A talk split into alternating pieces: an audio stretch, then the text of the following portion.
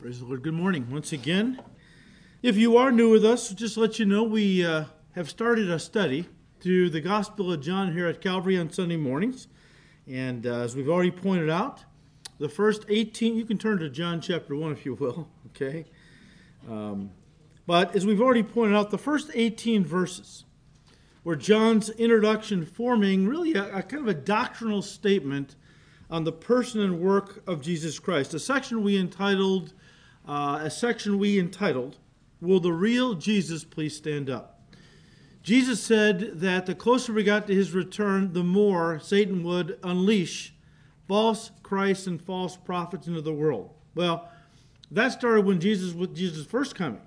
And John wants us to have eternal life uh, through the things that he is writing about the true Christ, but he wants us to know who that true Christ is. That's why he spent the first 18 verses talking about the true Christ of God. Now, starting with verse 19, John's gospel takes the form of a narrative where he now begins to recount for us the life and ministry of Jesus. But before he focuses on Jesus' ministry, John starts the narrative portion of his gospel by introducing us to John the Baptist. Now, as we've already pointed out, John the Baptist was the prophesied forerunner or herald of the Messiah. The Messiah was to be the king of Israel.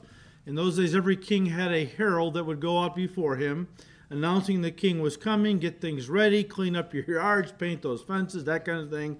Get your houses in order, the king is coming. And so, God, before he sent his king, sent out his herald, not to tell us to clean up our houses, but to clean up our hearts and uh, prepare our, themselves, not us because we weren't there, but prepare themselves for the coming of the Messiah. Now, as we have already mentioned, there was a couple of primary scriptures that talked about the coming of the herald. Malachi 3 verse 1, Behold, I send my messenger, that would be John, and he will prepare he will prepare the way before me. And then in Isaiah 40 verse 3, when they asked John, the leadership of, of Israel, who are you? You know, you're not the Christ, you're not Elijah, you're not that prophet. Who are you? And he said, he quotes Isaiah 40, verse 3 I'm the voice of one crying in the wilderness, making straight the way of the Lord. This, I'm the guy that God prophesied was coming before the Messiah would show up. You think they would have been excited? Oh, if you're the guy, Messiah's, well, he must be coming close behind you. But they didn't, no, they, well, we'll talk about more why they were so clueless as time goes on in this study. But Starting with verse 19 and then running to the end of chapter 1, I have uh, organized the chapter around three main points. The inquisition of the Jews, that was them interrogating John, who are you, and so on. The introduction of John, as he introduces the Christ. And then the invitation of Jesus. Now, we've already looked at the first two in our uh, last two previous studies. Which now brings us to the third main point in our outline the invitation of Jesus. So let's pick it up in verse 35. Again, the next day, John stood with his two disciples, uh, with two of his disciples, and looking at Jesus as he walked, he said, Behold the Lamb of God. The two disciples heard him speak, and they followed Jesus. Now, once again, as he did in verse 29, John makes it a point to introduce Jesus to uh, the crowd that was there that day by saying, Behold the Lamb of God. Behold the Lamb of God.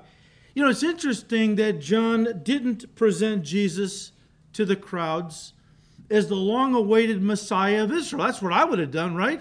Hey, look, there's the Messiah. We've been waiting for him all these years. Here he is, you know, that kind of thing. John didn't do that. It was kind of interesting how he didn't focus on Jesus' title as Messiah, he focused on his ministry. You see, Messiah was his title, Lamb of God spoke of his mission. It's interesting that, and we talked about this last time we met, it's interesting that they thought they needed a king, but God knew they needed a lamb. They were looking for physical deliverance from the bondage of Rome, but God was giving them spiritual deliverance from the bondage of sin and death. And once again, guys, the natural man, the natural man or woman, the unsaved people, they're always concerned and consumed with the physical. It's all they really know. But God knows that man's spiritual needs, primarily forgiveness of sins, far outweigh the physical because the spiritual needs of mankind have connected to them eternal consequences. There is no more important issue in the life. I don't care what you're going through this morning. I don't care if you're behind in the rent. That's important. I'm not minimizing that. I don't care if you've just lost your job and you're not sure what the future is going to bring. I'm not minimizing that. That's important. But your greatest need, the greatest need of all humanity, is forgiveness of sin. Because if you receive Christ and He washes you, which He will, of your sins, you have a place in His kingdom for all eternity. And nothing can beat that. That's the most important thing, right? But, but here's the problem. We talk about the forgiveness of sin.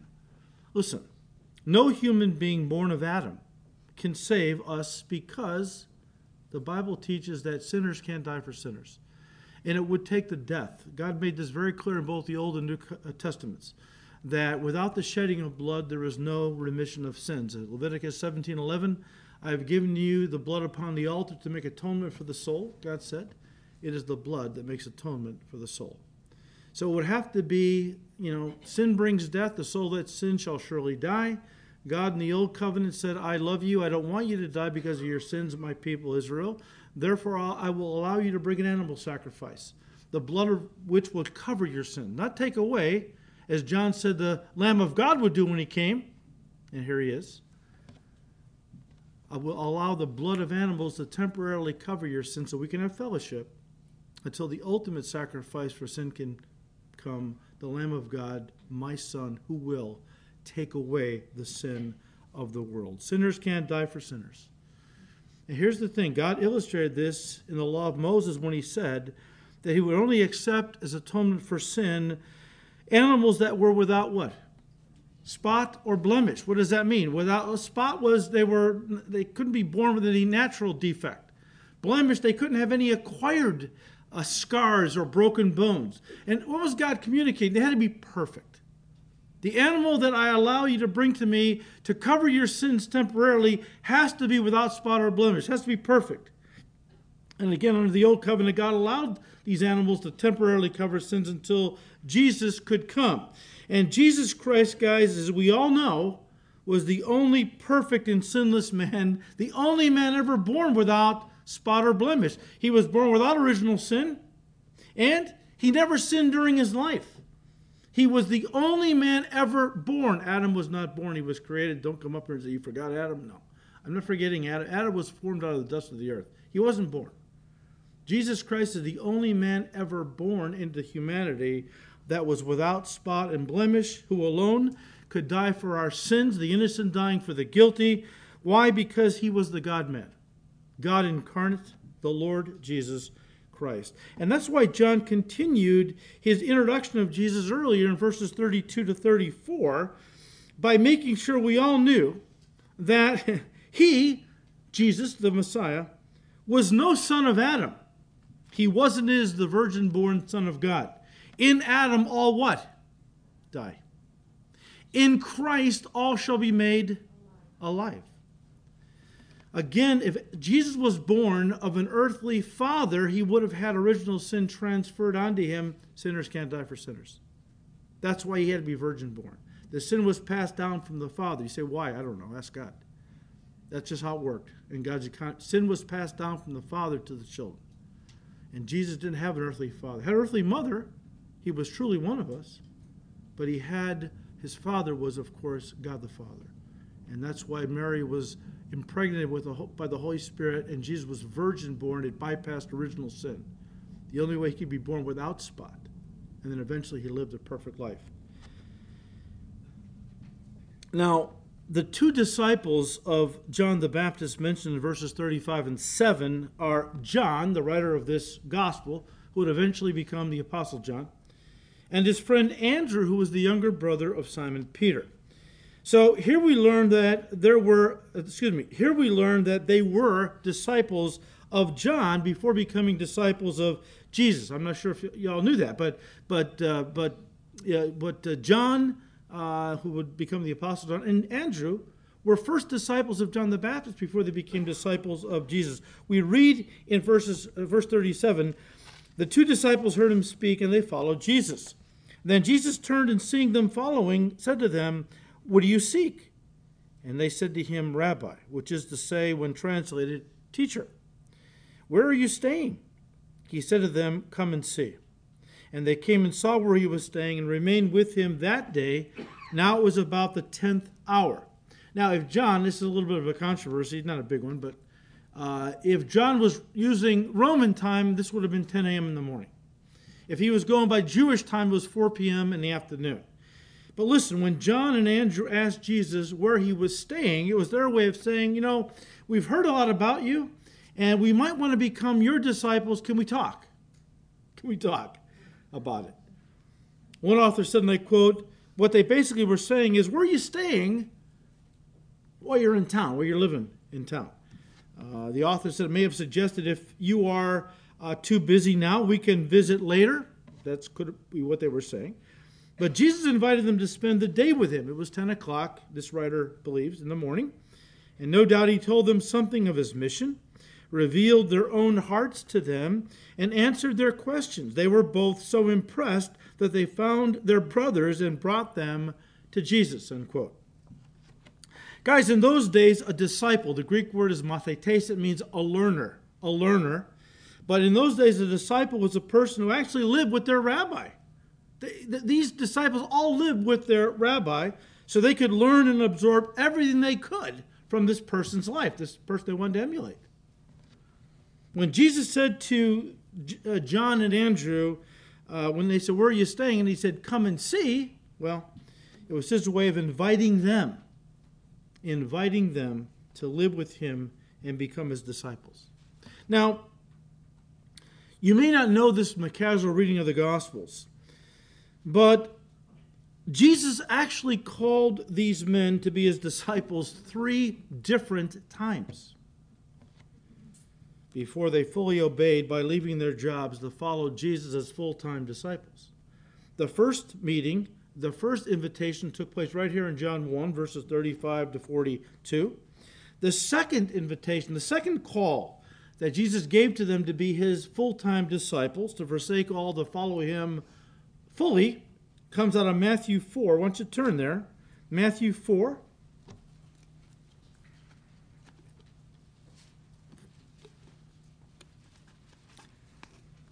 And let's just pick it up in verse 18.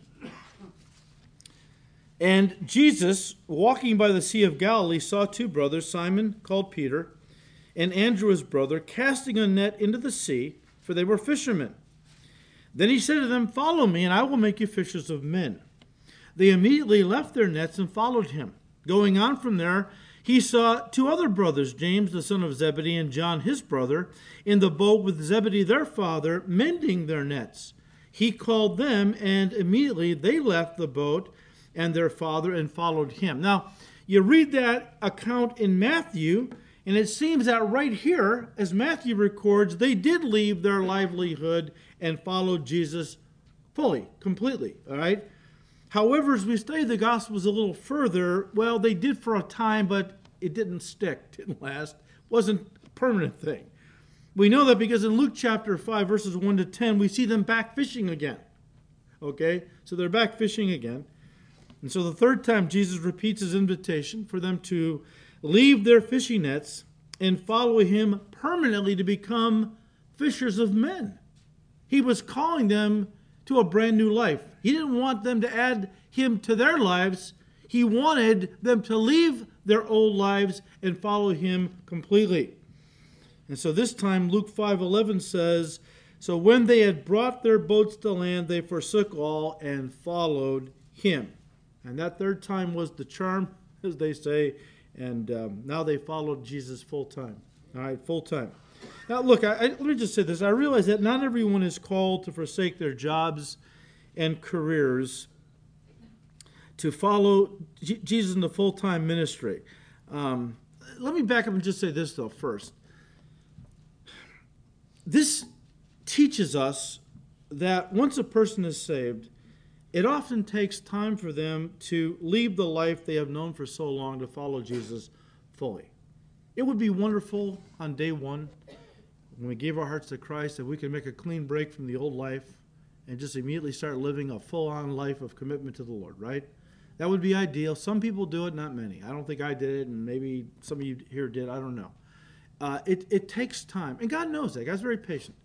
Uh, as He works in us to transition out of the old life it, fully into the new life, which I, again, I understand that God doesn't call all of His people into full time ministry. Well, let me say this He does. We are all in full time ministry. Some of us have the blessing of getting paid for it. Uh, let me just put it that way, okay? We are all really, once we give our hearts to Christ, we are his disciples. We are, as Paul the Apostle put it, living epistles. Our lives are to preach a message. And that message is that Jesus Christ is Lord of all. He is God incarnate, and we have given our hearts to Him, and He is now inside of us through His Holy Spirit. And my life is different. Uh, I have got a purpose.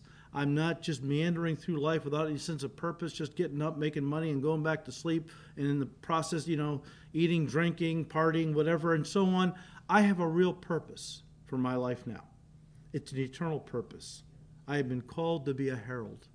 John the Baptist was the herald of Jesus' first coming. Guess what? We're all heralds of the second coming. And we need to understand that. It's a great responsibility, right? So, yeah, I realize that you know, we're all called into full time ministry. Some of us have the blessing of being paid for it. Thank you very much. Uh, but let me just say this even though not all of us are called into full time ministry in the sense that we, you know, get paid for it and things, we are all called into full time commitment. Sometimes Christians believe that because God has not called them to be a pastor, a missionary, or uh, something like that, full time ministry, that, and they wouldn't put it this way, but this is kind of the, the thing, that they're not really called to be as committed as some of us who are in full time ministry. Now, that's very wrong. Okay, that really is a, a, a, something the devil has kind of sowed in people's thinking. That, you know, you have the professional Christians, and I leave the work of ministry to them. Okay, some ch- churches even teach this. You, you just bring them to church, we'll take care of it. We'll give them the gospel, we'll get them saved. You, you're not qualified. Just your job, bring them here. This is the this is the where the evangelism takes place and so on. I don't believe that for a second. You know, Jesus didn't say bring them into church. He said go out into the world. Where yeah, bring your friends to church. I'm not saying it's wrong, but as full-time ministers of the gospel, we are to go out into the world and uh, be a light Show people through our lives, first of all, that we are changed. And then, as God gives opportunity, share the gospel. Share the gospel. But um, it's very important that we understand that, uh, you know, we are all called in, in to be a, a full time commitment to Him. And, um, you know, that means that, well, the Bible talks about Jesus wants to be our first love. The Greek word means supreme. Sure, we love our families and we love, you know, different things, but we he is to be supreme, our supreme love. The Lord of all. A Lord is not a name. We call him the Lord Jesus. But Lord is not a name, it's a title. It's a title for somebody who has control of your life. And if he doesn't have control of your life completely, he's not your Lord, really. The idea is that when we call, he said to a group of would be disciples, Why do you call me Lord, Lord? and don't do the things that I tell you. Not everyone who says to me, Lord, Lord, is going to enter the kingdom of heaven, he said. But he who does the will of my Father in heaven. The idea is if you really have made Jesus your Lord, you're going to want to do what he's commanding you to do. Not just in the pages of Scripture, but how he's leading your life individually. And sometimes he'll call you out, and you have to be open to this. Sometimes he will call you away from a career or a job you've known all your life, you've worked hard to, to achieve some kind of a, a career or whatever. And he will sometimes call you away from that. Are you open to that?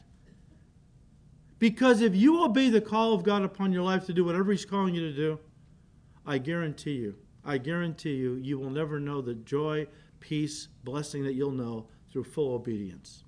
I, I just, want you to understand that, okay? These guys, hem hawed, I don't know what they were thinking. You know, uh, you know, they come follow me. They followed for a while, went back to the old life.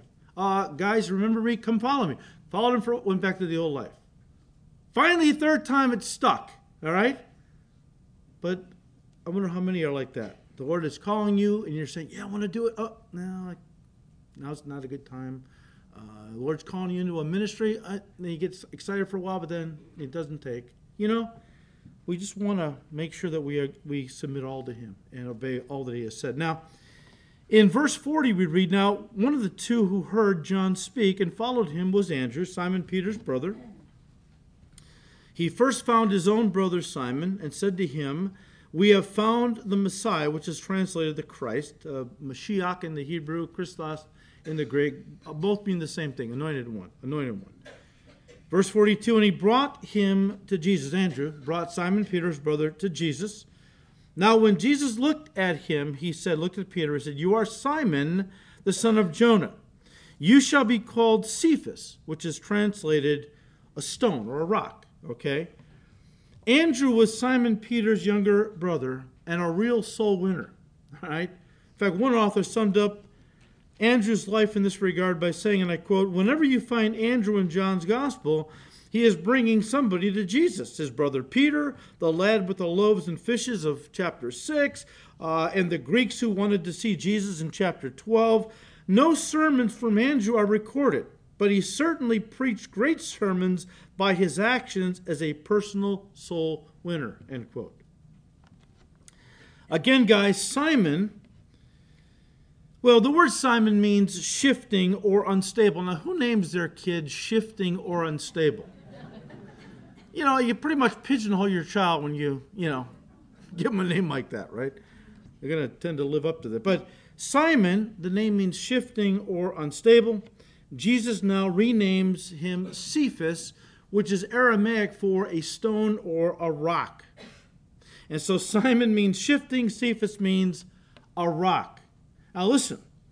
When Jesus gave Peter that new name, he wasn't a rock at that moment.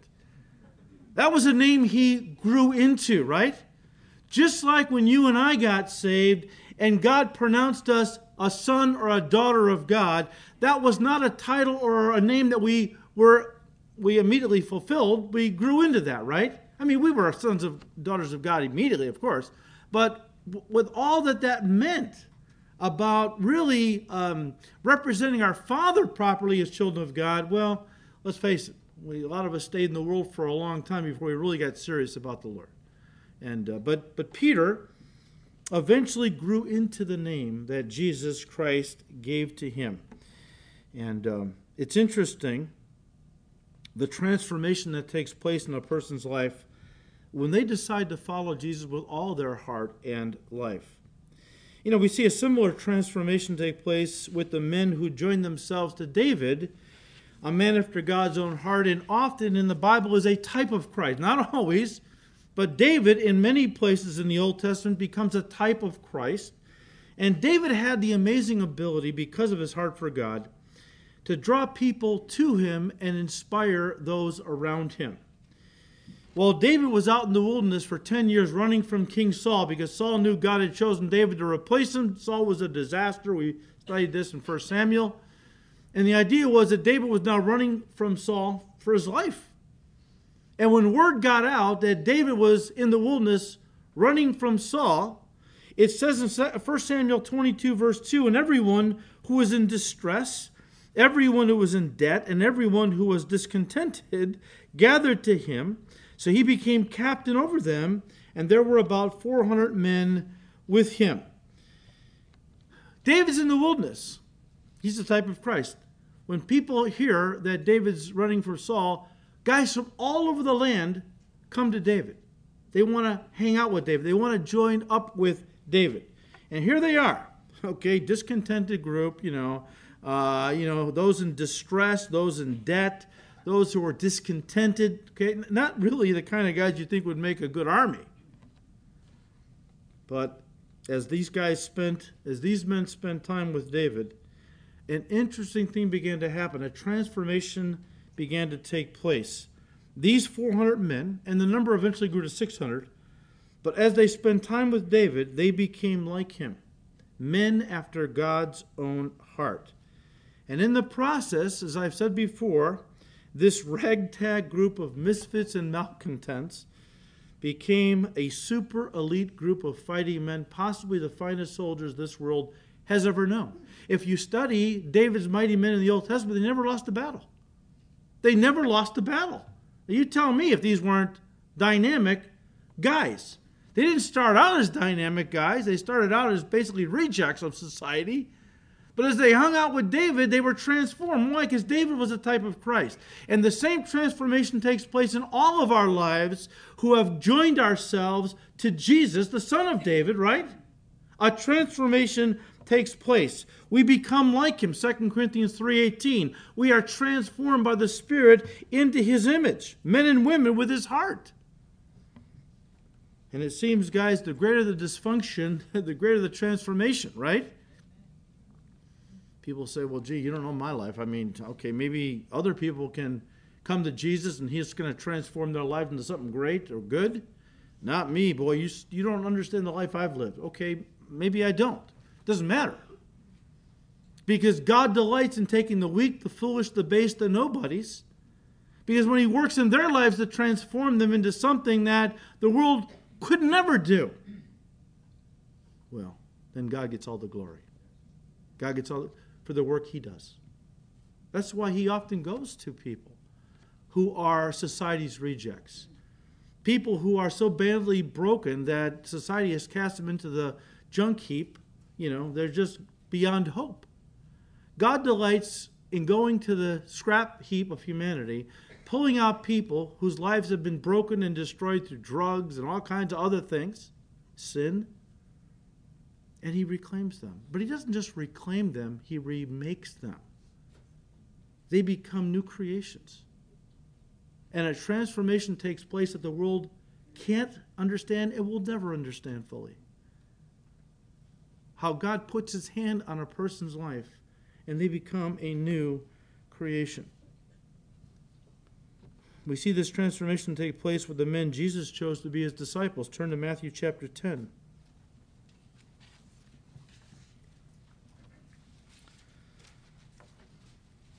And let's pick it up in verse 2.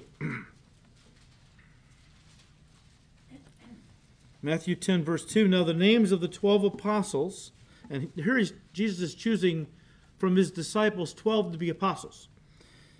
Now, the names of the 12 apostles are these First, Simon, who is called Peter, and Andrew his brother, James the son of Zebedee, and John his brother, Philip and Bartholomew, Thomas and Matthew the tax collector, James the son of Alphaeus, and Lebbaeus, whose surname was Thaddeus, Simon the Canaanite, and Judas Iscariot, who also betrayed him.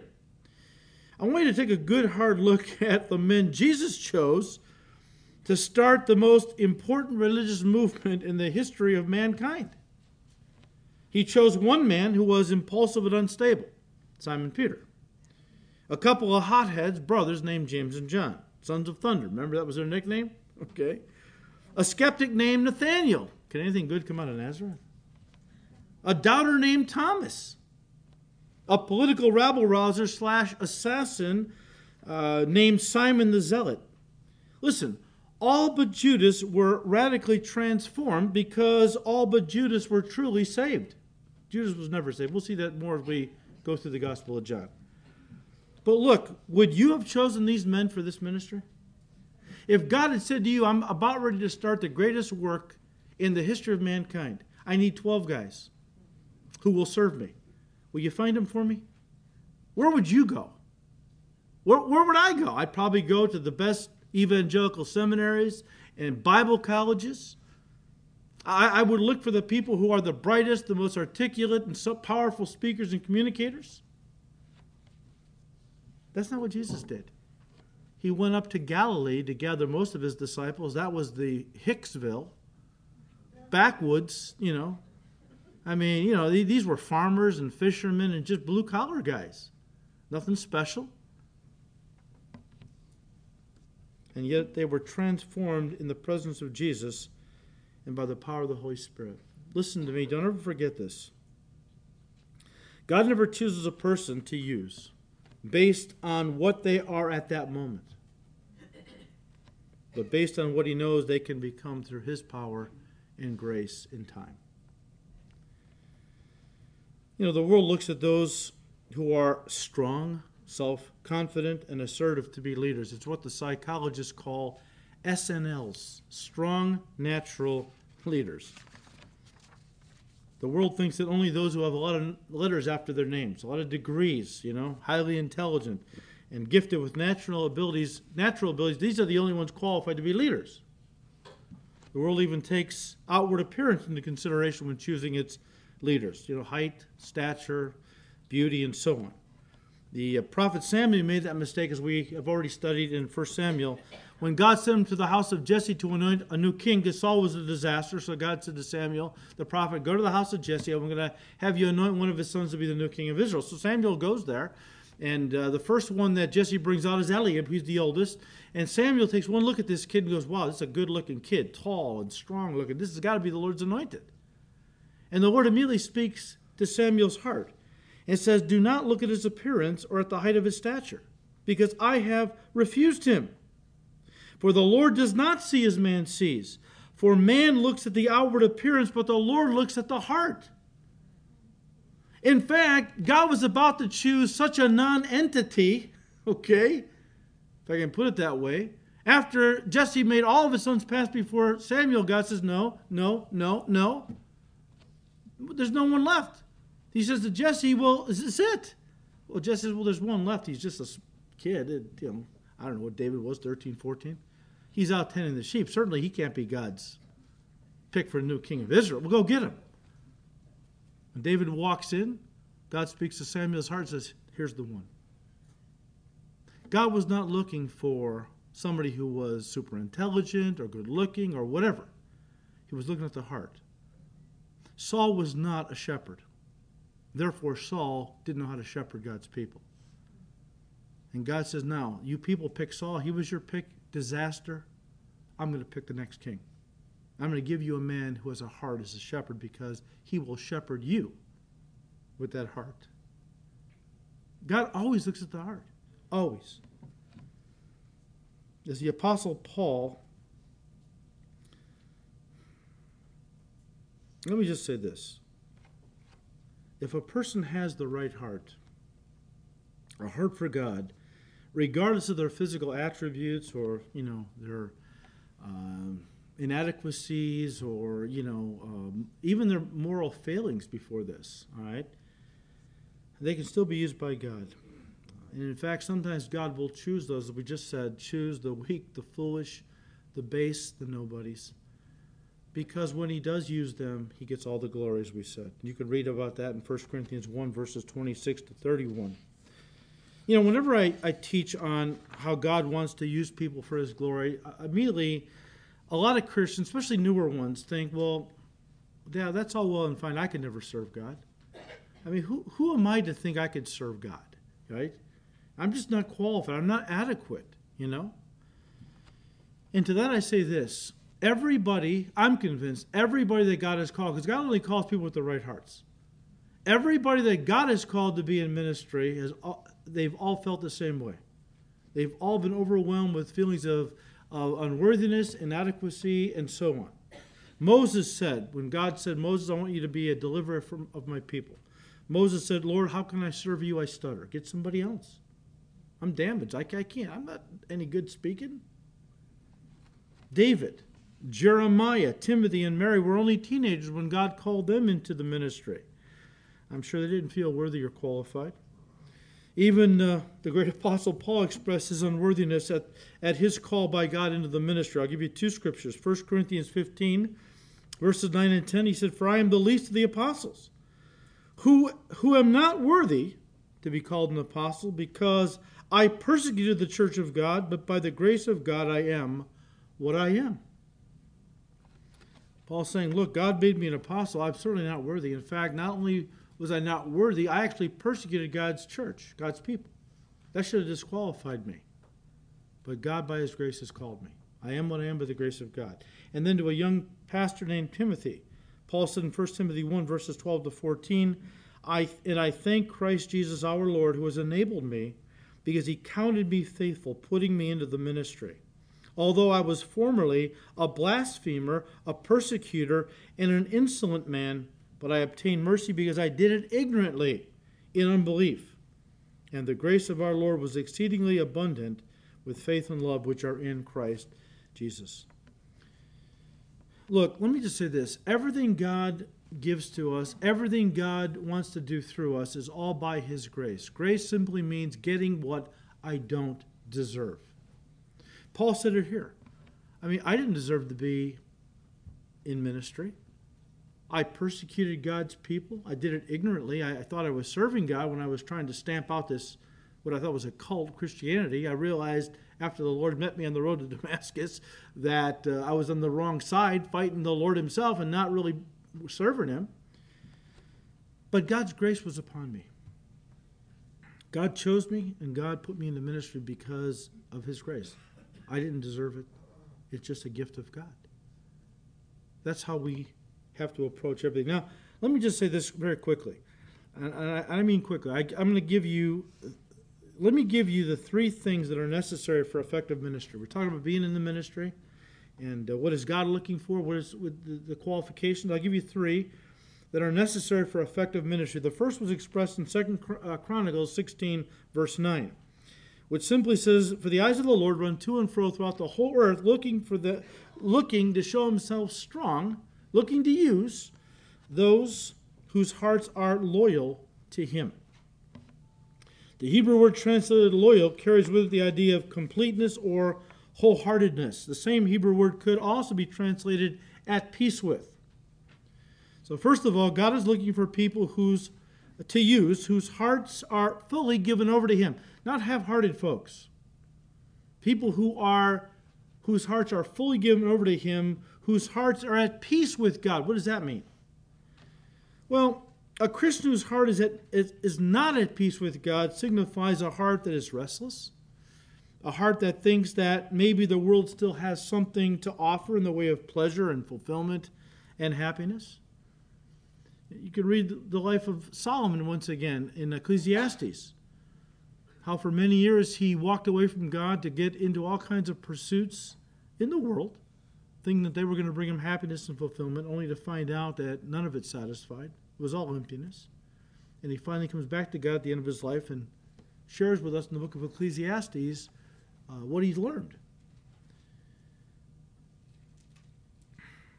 But Solomon's heart was not at peace with God for many years. And so the first qualification for ministry is to have a loyal heart. Second qualification for effective ministry is found in Acts 4. Why don't you turn there? Acts 4. Actually, this uh, started in Acts 3 when God used Peter to heal a man who had been lame from his mother's womb, who for the last, I don't know, 40 years, I think, uh, had been sitting outside the gates of Jerusalem uh, begging alms.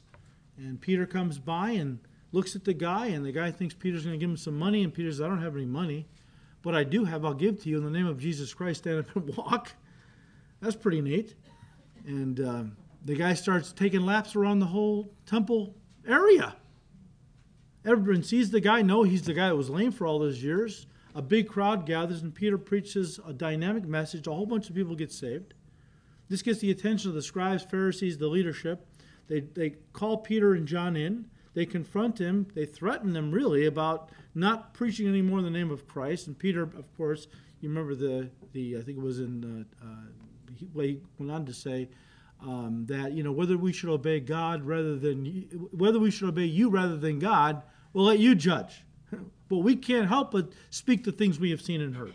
All right, we're called to do this. All right. But it says in chapter 4, verse 13, when they saw the boldness of Peter and John and perceived that they, they were uneducated and untrained men, they marveled. In other words, they hadn't gone to seminary. They hadn't gone to the Pharisees, uh, you know, Bible school, whatever. When they, when they, uh, when they perceived that they were uneducated, un, untrained men, they marveled, and they realized that they had been with Jesus. Wow. You know, today many in the church believe that a seminary degree is what qualifies a person to be in ministry. Guys, nothing could be farther from the truth. I have seen over the years many men who had seminary degrees that I am convinced God had not called into full time ministry, especially pastoral ministry. They have the degree, they don't have the call. Can I just say this? Graduating from seminary doesn't make you a pastor, it makes you a graduate. The only thing that equips or qualifies a person for ministry is the call of God upon their life because whom the Lord calls, he equips. And how does he equip a person after he has called them into ministry? Well, by them being with Jesus, Acts 4:13. And how does a person have contact and fellowship with Jesus on a regular basis? Of course, John, James, Peter, they had physical contact with Jesus. They walked with him. They, uh, they stayed with him in wherever he was living. We don't have the luxury of having Jesus here physically, but we do have him here through his Spirit, and especially through his Word. Jesus is the Word of God. You have Jesus in print in your lap, basically, the Word of God. And you say, well, how does a person have contact and fellowship with Jesus? By staying in the Word. Again, Paul said in 2 Timothy 3, verses 16 and 17, all Scripture is, is given by inspiration of God and is profitable for doctrine, for reproof, for correction, for instruction in righteousness, that the man, or of course woman of God, may be complete, listen, thoroughly equipped for every good work. Paul calls the Bible the words of Christ, or Christ in the Word in Colossians 3 16. Guys, this is the best ministry training you can get. Be with Jesus. And then the third qualification for ministry is to be baptized with the Holy Spirit. We spent a lot of time last time we met in our last study uh, looking at this, how this is the empowering for service. Get the CD or go online, listen to that uh, message, the one just before this we did. Because there's, there's no way we can serve God effectively if we're not empowered by the Holy Spirit. Every Christian has the Holy Spirit in them, not every Christian has the Holy Spirit upon them, and that's the anointing for service. Get the tape, you can listen to it. Look, we're done.